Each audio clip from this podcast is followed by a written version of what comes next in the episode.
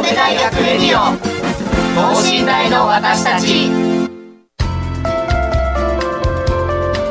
この番組では神戸大学でのキャンパスライフ受験エピソードなど学生パーソナリティが生の声をお届けしていきます。大学関係者による大学の最新情報イベント情報もお伝えします。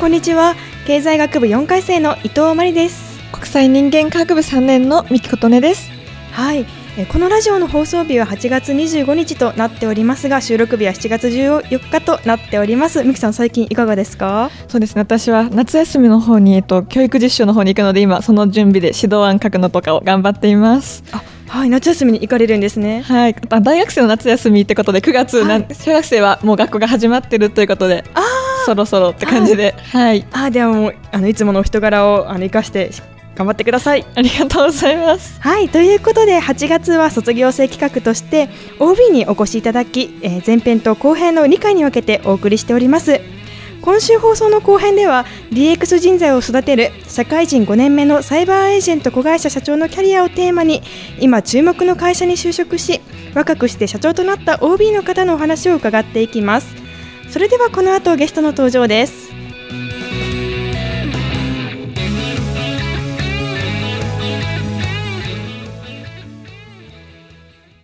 神戸大学レディオ等身大の私たち。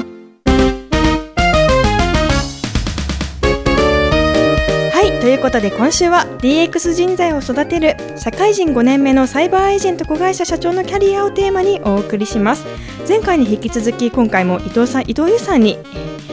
ゲストとしてお越しいただいております。それでは伊藤さんもう一度自己紹介をよろしくお願いいたします。はい、えー、2018年に、えー、神戸大学を卒業して今サイバーエージェントという会社で、えー、子会社の社長をしている伊藤と言います、はい、ちょっと簡単に、はい、はい、経歴だけお話しすると、はい、2018年に、えー、サイバーエージェントに入社をして最初の1年間は、えー、新卒採用を担当していました、その後 AI 事業本部という、まあ、AI とかを活用していろんな会社の DX の支援だったりとかサービスを作っていこうという事業部で営業であったりとか広報を担当して、はい、今年の2月から、えー、子会社の社長をしてます、よろしくお願いします。はいよろしくお願いいたします。まあ、前回の前編もすごくあの勉強になった回ではあったんですけれども今回あの伊藤さんについてより深くお話をお聞きできる回ということで、はい、はい、楽しみにしておりますはいということで先ほどあのご紹介いただきました現在のあの株式会社 CA リスキリングパートナーズ設立今年の2月に設立されたということなんですけれどもその現在の仕事について詳しくお聞きしていきたいなというふうに思っております。業務内容としてはどのようなことをされているんでしょうか？はい、えー、業務としては一言で言うと、まあ、法人向けにリスキリング、はい、まあ、いわゆる研修ですね。そういった事業を展開しています、はい、でまあ、今、世の中で、えー、前編でもお話したように DX がすごく求められている中で、それをこう担う人材を会社の中で育てていきたいというところが、サイバーエージェントの会社でよくこうニーズとしてお客様からいただくことが増えてきていました。はい、そういった経緯を受けて、えーまあ、サイバーエージェントもこれまで2000、えー、1998年にえー、子会社、えー、サイバーエージェントという会社が立ち上がりましてそこから、はい、まあ、広告代理店の事業で皆さんご存知かもしれないですけどアベマの事業であったりとか、はい、たところも含めて事業展開を広く進めてきたところがあるのでそういったところで培った、はい、まあ、人材育成のノウハウだったりとか、まあ、デジタルで、まあ、サービスを作るために何が大事なのかとか、はい、こうやったらうまくいくこうやったら逆に言うと失敗するかもみたいなこういったところをこううまく、え使いながら、まあ、お客様の人材を育てていくっていうところを事業としては行っています。はいありがとうございます。身近なアメバなんですけれども、まあ、それをそこからというか下から支えるというようなことになっていらっしゃるということで、まあ、実際にあの伊藤さんが携わられていてあの感じられたやりがいなどはどのようなものがありましたでしょうか？そうですね。あの DX を僕は2019年、えー、からずっとこう、はい、企業小売さんだったりとか、まあ、そういった会社の DX の支援をずっと営業担当というかパートナーとしてやってきたんですけど、はい、やはり人がいないえー、できる人がいない分かってる人がいない。これが DX のボトルネック、はい、まあ、課題になることが非常に多くてですね、はい、やっぱり自分たちの会社のことが分かってないと人材を育てるあの事業を作っていく。どういう事業がじゃあ自分たちの会社だとできるんだろうとか、はい、何を改善したら自分たちの会社ってもっと良くなるんだろうかみたいなものをやっぱり自分たちの会社の中にいる人ができれば、まあ、考えられるようにしたい。ただこれまで日本の会社の文化としてそういったところはパートナーの企業にまるっとこう手伝ってもらうということが非常に多いと。いうのが企業の文化としてあったので、はい、なかなか人が育ってこなかった。それをやっぱりサポートできるっていうところが、まあ、やりがいの一つになってるかなと思いますしやっぱり日本においても、えー、これから日本を良くしていくためにやっぱやんなきゃいけない仕事なのかなと思ってます。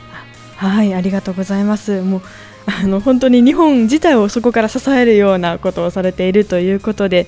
あのそうですね。私自身もいろいろ就職活動を通していろんな企業を見てはきたんですけれども、まあ、人材に投資しているとかそういうことをおっしゃる企業さんもたくさんいると思うんですけど実態が伴っているかどうかっていうのはまだまだ学生目線としてはわからないところもありましてでそれを実際に後押ししていかれている企業っていうのは本当に今後必要不可欠になってくると思うので本当にそのような方と本日お話できてとても嬉しいなというふうに思っております。はい、で実際にそのサイバーエージェントのあの会社さんに興味を持たれている学生さんもいらっしゃるかもしれないので、まあ、1年の流れでありますとか、まあ、業界、会社の将来性についても伺いしていきたいなというふうに思っております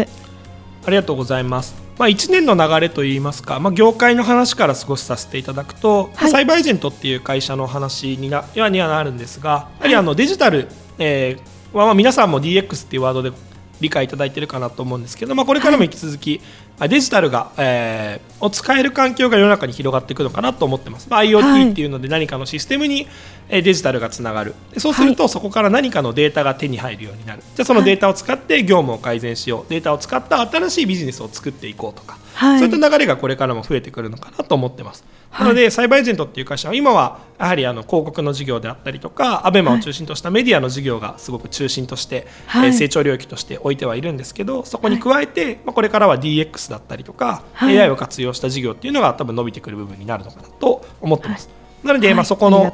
中で人材を育てるっていう、まあ、サイバーエージェントの今我々私のやらせてもらってるシエリスキリングパートナーズっていう会社も、まあ、その流れの中で大きく成長できればなというふうに思ってます。はい。ありがとうございますまあ、そんなお仕事をされている中で伊藤さんが常に意識されていることはどんなことがありますでしょうか？そうですね。私が意識しているのはまずはあ柔軟であろうというところですね、やはり世の中の変化が大きいというのと、インターネットの中でも、ま、なかなか新しい領域を栽培人の中でもやってるので何が正解かやっぱりわからないっていうところ非常に大きいなと思ってます。はい、なので、まあ、自分がまずからまずはとにかく動く行動するっていうところはもちろんなんですけど、はい、その中でまあ、得た情報をもとになんかこれが絶対こうだからって決めつけるわけじゃなくてこうやった方がもっとうまくいくんじゃないかと思ったら、まあ、すぐに改善して行動に移すであったりとか目標を変えていくであったりとか、はい、まあ、そこをすごく柔軟にやっていきたいなというふうにあの思っているところですね。はい、であとはそうですね。そこはすごい大事にしているところかもしれないですね。はいありがとうございます、まあ、何が正解かわからない中でまず行動で行動に起こしてみてそこから柔軟に対応していくというところが、はい、はい、意識されていて大事なこととなっているんですね。ありがとうございます、まあ、そんな、まあ、サイバーエージェントの中でいろんなキャリアを積まれていてでその中大変だったこと、まあ、たくさんあると思うんですけれどもその中でも印象的な事柄って何かありましたか？そうですね、まあ、大変だったことでいうとまさしくまあ僕自身がですねやっぱ新しい事業をやる新しい領域をチャレンジすることがすごく多くて、はい、やっぱり何が正解かわからないっていうところがすごくこれまでもずっと多くてですね、はい、あの何か正解があるわけじゃないんでこうやれば絶対うまくいくっていうものももちろんないですし、はい、誰かが例えば上司が言ったことがこれがそのまま正解かっていうともそうでもないですし、はい、やっぱりそれを世の中の情報をいろいろ集めるのもそうですし自分の中でまずはとにかく自分が誰よりも考える、はい、誰よりもまあ行動する。その中で自分が正解だと思うものをまずは信じてやってみる。それをまあ正解にしていくっていうところをやるしかないっていうその何もない暗闇の中で前に進むのがすごいしんどいなと思った時期はありました。ただ今は逆に言うと、はい、だからこそ若者が活躍する余地があるというか、はい、をすごく感じています。やっぱり、正解がある世界だと正解を知ってる人だけが強い。なので、ね、経験値だったりとか、はい、年齢がものを言うっていうのが普通だと思うんですけど、はい、やっぱり我々の取り組んでるデジタルの世界とかは何もまだ正解がない、はい、誰もやったことないものがまだまだたくさんあるので、はい、誰よりもそれを考えたり誰よりもそれを行動さえしていれば、誰でも勝てる可能性がある。それがやっぱり面白いところかなと思ってます。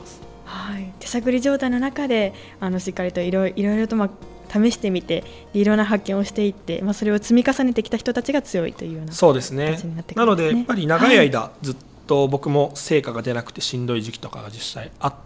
たんですけど2年間ぐらい、はい、本当に新規事業立ち上げて1円の売り上げも立たないまま2年経つみたいなすごいあったんですけど精神的にもきついですよね。そうですね、まあ、きつい時期はあったんですけど、でもやっぱりその中で学んだものが今にも生きてるなと思いますし、できない中でもままず少しずつまず改善して前に進むのもそうですし自分個人としても、はい、まあ、その中でもやっぱり少しずつ成長しているところって確実にあるので、はい、できるところとできないことをちょっとドライにちゃんと切り分けないと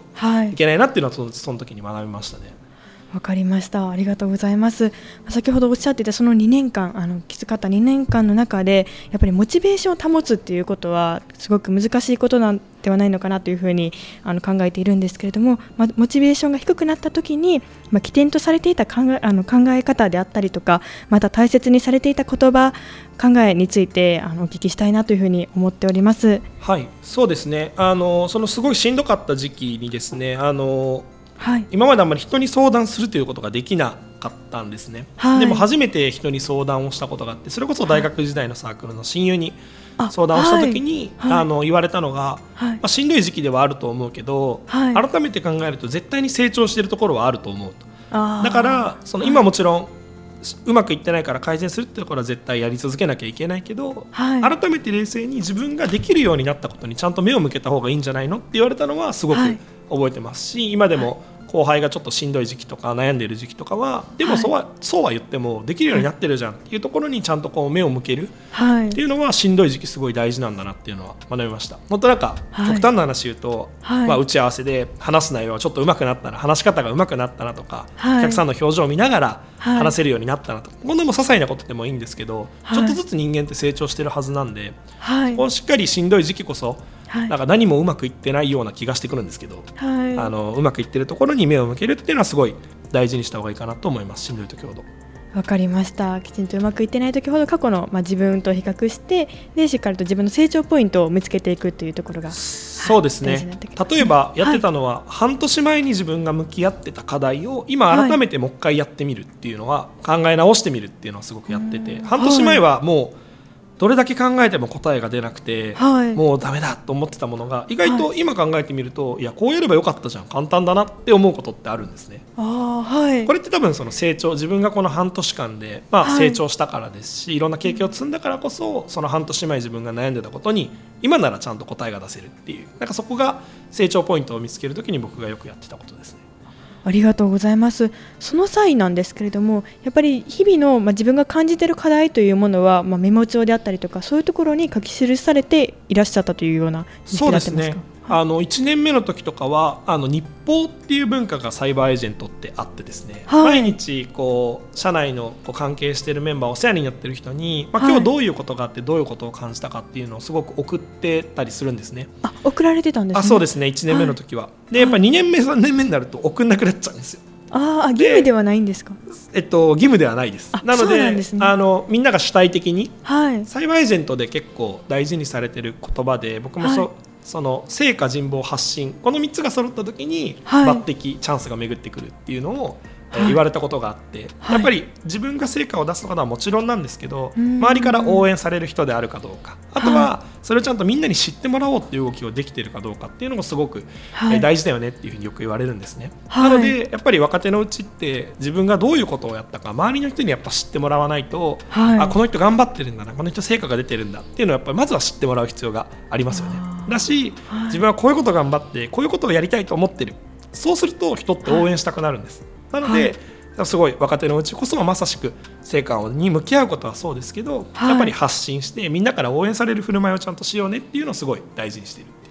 なので、はい、まあ、義務ではなくて本人がみんながこう主体的にやってるっていう文化として定着してそうなんですね。で、まあ、僕はそれを2年目3年目やらなくなっちゃったんでやっぱ改めてその時期は定期的に自分のメモとかに、この今週うまくいったことうまくいかなかったことっていうのを取ってました。あわかりました。1年目の時はあのいろんな方に知ってもらうという意味も含めていろいろ発信していったけど2年目はちょっと一回自分であの落ち着いてというようなそうですね。まあちょっと、はい、サボっちゃったんでしょうねあいやすみません。いやいやいや、はい、ありがとうございます。はい、ああったかなと思いますありがとうございます。その発信であったりとかまあ、今、学生ではあるんですけれども、まあ、社会人になって絶対必要なことになると思いますので、ま、その習慣づけをしていきたいなと思っております、まあ、その学生に向けてあの、まあ、一歩ずつ踏み出すならばどういうところからきちんとまあメモ帳に取るであったりとか、まあ、発信するのがちょっと戸惑う戸惑ってしまう人に関してはどのようなことから始めていったらいいでしょうか？そうですね。まずはまあ自分の中で振り返る習慣を作るっていうところが大事かなと思ってます、はい、で習慣って別になんか何月何毎週何曜日考えるっていうだけじゃなくても例えばこれしてる時に考え、はい、家で料理作ってる時振り返るようにしようだったりとか僕だったらまあサウナがすごい趣味なんでサウナ行ってる時考えようとかなんかどっか出かけてる時の運転運転中じゃないです。ねなんかキャンプしてる時焚き火を見ながら考えようとか、はい、なんかそういう日々に自分がこうよくやりたい動作。の中、はい、よくやってる。よくやりたい動作の中に組み込むとすごくいいかなと思います。これが一つ、はい、もう一つは人を巻き込むっていうところですね、はい、これはちょっと人によって向き不向きがあると思うんですけど、誰かを巻き込むとその人に迷惑かけたくないとかその人に対してやっぱ時間取ってもらってるから何とかしなきゃっていう力が働くのでやっぱり定期的にじゃあ誰かと話すときにお互いの近況報告をする、そういう時間を取るでもいいですし例えば、まあ、社会人になってやってる人も時々いるんですけど自分の会社の外にメンターと言われるような人を作ってその人に定期的に相談するとか、そういうところをやってる人なんかもいますね。そうなんですねありがとうございます今のお話をお聞きしてすごく身近でできるなっていうふうに私もちょっと結構保守的なところがあったりするんですけれどもはい、今あのいただいたお言葉を胸に頑張っていきたいと思います。はい、はい、ありがとうございます。ではあの続いて伊藤さんの学生時代について伺いたいなというふうに思っております。はい、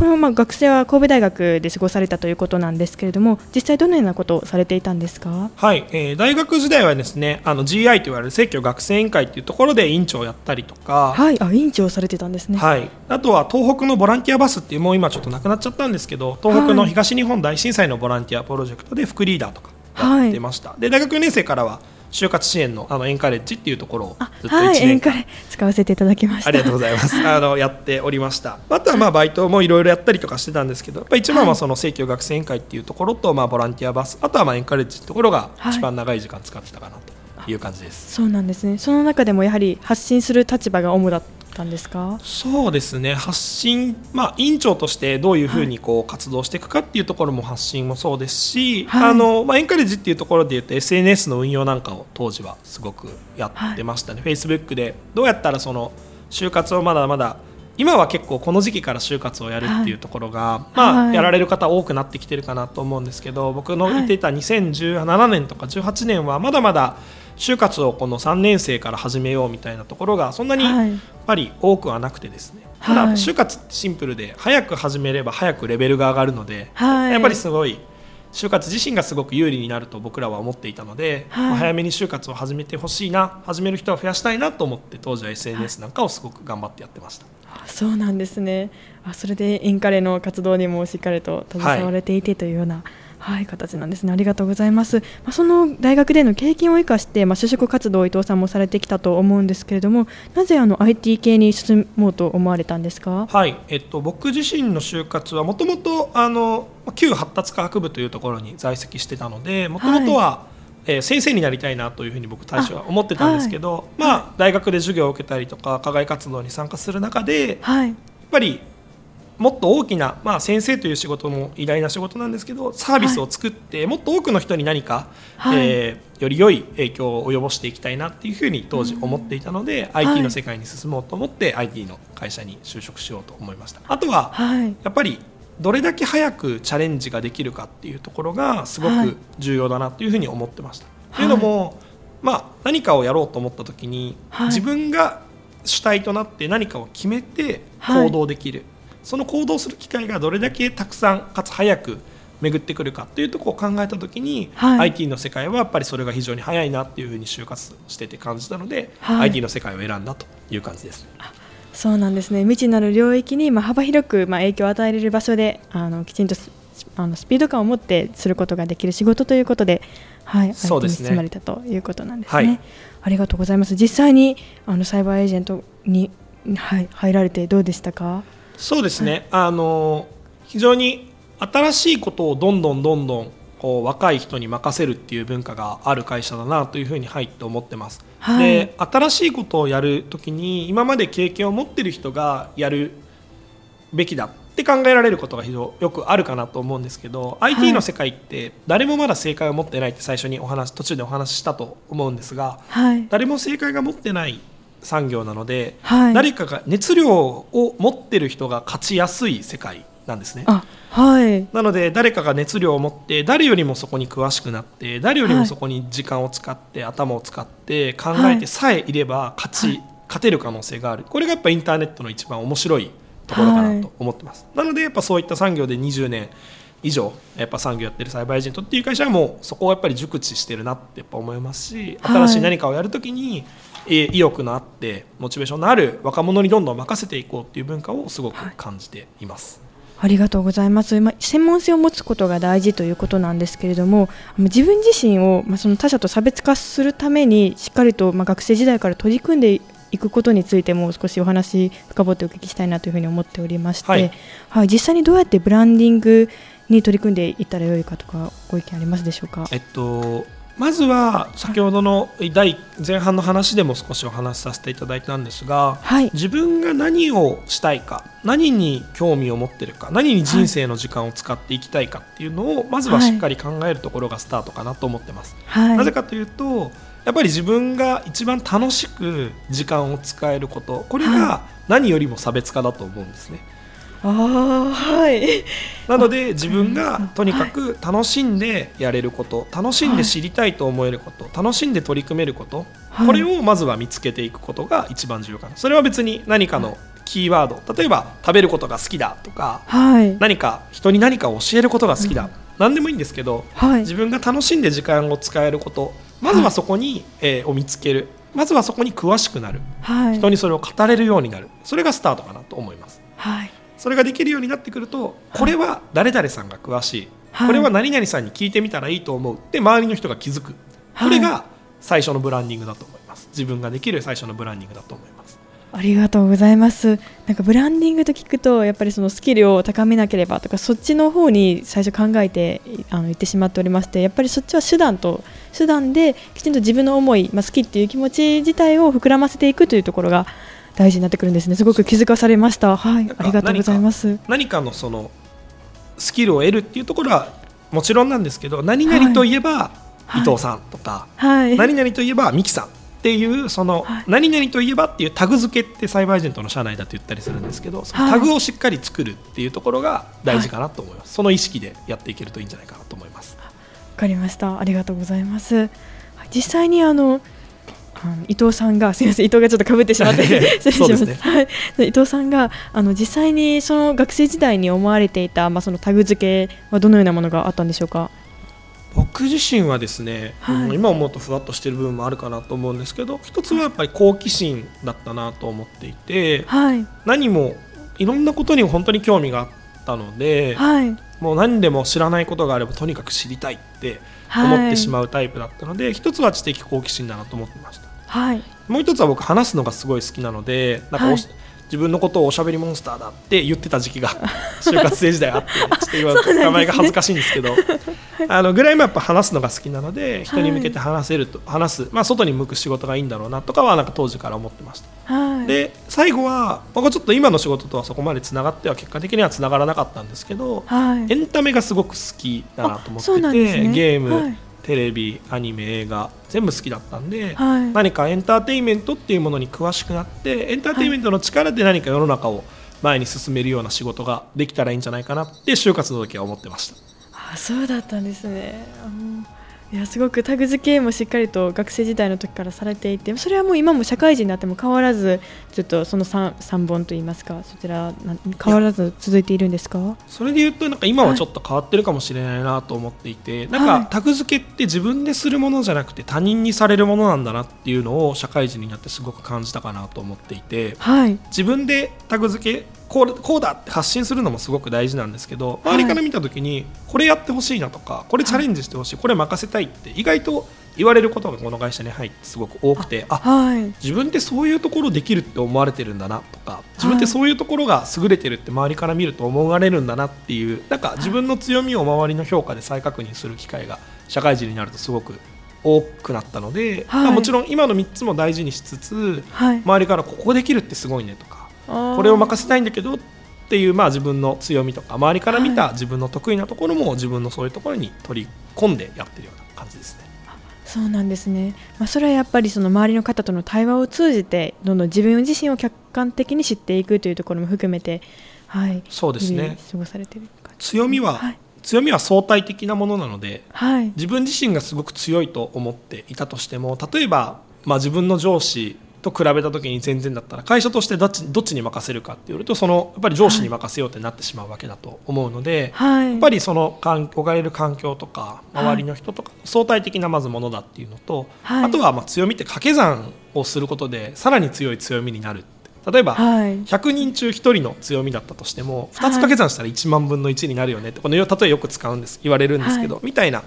自分の強みを掛け算して新しい強みを作っていくっていうところが、はい、あのどんどんキャリアを積んでいく上でいうと大事になってくるかなと思います。わかりました。ありがとうございます。まあ、来年から新社会人として、もうその強みを掛け合わせつつ、あのブランディングしていこうと思います。はい、はい、ありがとうございます。では、あの最後に今後の目標についてお話伺いたいなと思っております。まあ、これからチャレンジしていきたいなと思っていることについて、ちょっと熱を込めながらぜひお話しいただけたらと思います。はいありがとうございます。今まさしくその会社を立ち上げる中で自分はそれこそ何に時間を使いたいのかっていうのを改めてまあ考えることがすごく増えてきてですね、はい、僕が今すごくやりたいなと思っているのは挑戦できる人を世の中に増やしていきたいなと思ってます。これはリスキリングっていう会社の使命でもあると思いますし、はい、やっぱりなかなかチャレンジに引け目を感じてる友人とか周りの人すごく多いなと思っているので、はい、チャレンジがもっとこうしやすい環境しやすい能力をみんながつけ、はい、まあ、それを通してですねみんながワクワクして生きていけるようなそういった社会を作れるようなチャレンジがこれからはしていきたいなと思ってます。はい、ありがとうございます。その挑戦する人を増やすという意味で、私も今すごく影響されているので、まあ、これからどんどんチャレンジしていこうと思います。頑張ってください。はい、ありがとうございます。はい。ということで今回もあの後編となりましたがすごく伊藤さん自身のお話を深掘りしつつあのすごく自身についても心に響くようなお言葉もたくさんいただきました。ありがとうございました。はい。ということで今週は卒業生企画後編 DX 人材を育てる社会人5年目のサイバーエージェント子会社社長のキャリアをテーマにお送りしました。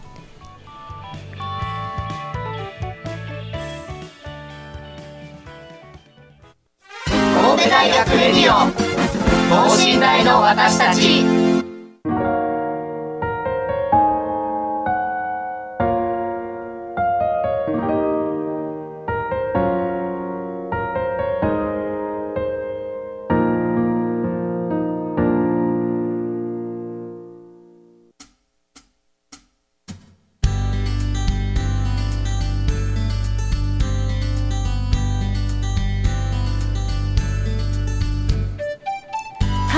ことで今週は DX 人材を育てる。社会人5年目のサイバーエージェント子会社社長のキャリアをテーマにお送りしました。ミキさん今回いかがでしたか？チャレンジすることだったり自分のことをすごく理解されていることなどが伝わってきてなんか自分ももっと考えてチャレンジして過ごしていきたいなってすごく刺激を受けました。はい本当にあのお話ししてくださる言葉言葉が新鮮であの私自身もちょっと最近モチベーション下がってた時とかも あるんですけれどもあのすごく息を吹き返したようになっておりますので明日からもまた頑張っていこうと思います。はい本当に良かったです。あれ本当本当にありがとうございました。ありがとうございました、はい、ありがとうございました。はいということで今週はあの DX 人材を育てる社会人5年目のサイバーエージェント子会社社長のキャリアをテーマにお送りしました。伊藤とミキがお届けしましたはいそれではさようなら。